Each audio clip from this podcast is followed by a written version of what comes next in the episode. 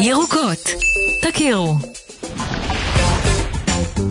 טוב, אז לפעמים אנחנו באמת אה, אה, משתדלות להסביר כמה מונחים בסוגיות האלה של אקלים וסביבה, וחשבנו שבאמת הכי טוב לשמוע את זה מה, מהנוער, שהם יודעים יותר טוב מכולנו. כי פשוט צריך מילים, המשגה, אפרופו, נכון, כי צריך מילים נכון. לדבר הזה, כן. צריך, זה חשוב. צריך להכיר. גילי ברקוביץ', אהלן. רק נזכיר, בוקר גיל, טוב. בוקר טוב, גילי בת 15, היא פעילת אקלים ותיקה, כבר שלוש שנים היא ב, במחאה של הנוער למען האקלים. והיום, גילי, ביקשנו ממך שתסבירי למי שעוד לא יודע מה זה נקודת האל-חזור. לא נקודת הג'י, כמו שדניאלה הייתה רוצה. נקודת הג'י אני אסביר לך. אוקיי. דניאלה. אז ככה. דניאלה. אה, אה, כן. נקודת האל-חזור היא בעצם הנקודה שאנחנו עלולים להגיע אליה אם לא נפחית את אה, פליטות גזי החממה שלנו, והתוצאה תהיה שהמערכת האקלימית פשוט תקרוס, ולא משנה איזה צעדים לנקוט אחריה. צריך להבין שהמערכת האקלימית מורכבת אה, מהרבה מאוד מרכיבים, ושכל אחד מהם שומר על היציבות שלה, ולכן לכל מרכיב יש נקודת אל-חזור משלו. מהמם. כרגע הערכה שעלייה של עוד 1.5 מעלות בממוצע תביא לכך שלא נוכל לעצור את הקריסה האקלימית. אה, והבאתי שתי דוגמאות לנקודת אל-חזור באמצעות שניים, שניים מהמרכיבים המוכרים במערכת, הקרחונים והמזונס. אוקיי, אז אה, כלומר, את אומרת שלכל אחד מהם, גם לקרחונים יש נקודת האל-חזור משלהם, וגם ליערות הגשם באמזונס יש את נקודת האל-חזור שלהם.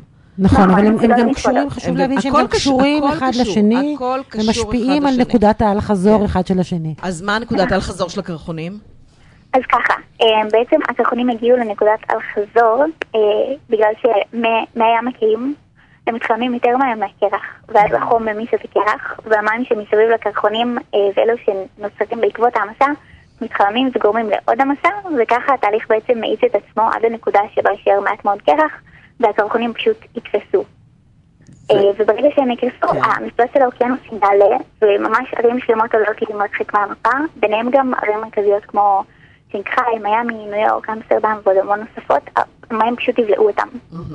כן, כן, זה זה החשש הגדול. כבר הגענו לנקודת האל-חזור? לא, עוד לא. עוד לא. אה, הערכה לא. שנגיע ב-2027, כרגע, אבל אה, זה כלום, והגענו. והגענו. זה- מעבר לפינה. ומה לגבי, ה- ומהי נקודת האל-חזור של האמזונס, של היערות גשם? זהו. אז בגלל שהמזונס מתקיים מהגשם שיורד בו, אה, אז המזונס יעבור את הנקודה שלו כשלא תהיה מספיק צמחייה, שתייצר מספיק גשם כדי להזין את היער. בנוסף לגבי חומרים כבדים מאוד ביער, הצמחים והעצים פשוט ימותו, ובעקבותיהם אה, המערכת האקולוגית ביער כולה, וישחררו את כל גזי החממה והפחמן שהם בעצם אגרו עד היום. זה כמויות מטורפות. ויש הערכה מתי זה קורה? אה, כרגע לא שאני יודעת, אבל אה, שוב, ב-2027 יש הערכה שכל המערכת האקלימית תקרוס. זה גם התופעה של כריתת היערות, היא פשוט גם כן מזרזת את זה. נכון, כי באמת, הם- הם צריכים צפיפות. הם צריכים את הם ה- צריכים את הלחות. צפיפות, הם צריכים את הלחות הלחות, הזאת מזינה נכון, את היער נכון. גשם. נכון. אה, פוף, וזאת הייתה אה, פינתנו האופטימית. נקודת. האל-חזור. כן. אה, אבל חשוב להגיד את זה, וחשוב לדעת את זה. אין פה, אנחנו לא משחקים פה ב- באמת, זה, זה, באמת כשאנחנו אומרות פה, חוזרות ואומרות, אנשים, נשים, זה הדבר כן. הכי חשוב היום. גם יש עוד משהו שאנשים לא מבינים, הם חושבים שמשהו רע יקרה בעתיד, אוקיי? עכשיו, משהו קורה, כבר קורה עכשיו, זאת אומרת, אנחנו כבר עכשיו, יש התחממות שאי אפשר לסגת ממנה. השאלה היא רק, מה אפשר לעשות כדי לא להחמיר, נכון? נכון. נכון. אז אה, כרגע כל מה שאנחנו יכולים לעשות זה להפחית בחצי את פליטות הפחמן שלנו, אה, ובשליש את פליטות המטען עד 2030, ולהגיע לאפס פליטות ממש ב-2050, עד 2050. כן. ושיהיה לנו בהצלחה. גילי, תודה רבה. בהצלחה עם העתיד. תודה. לכן. תודה רבה.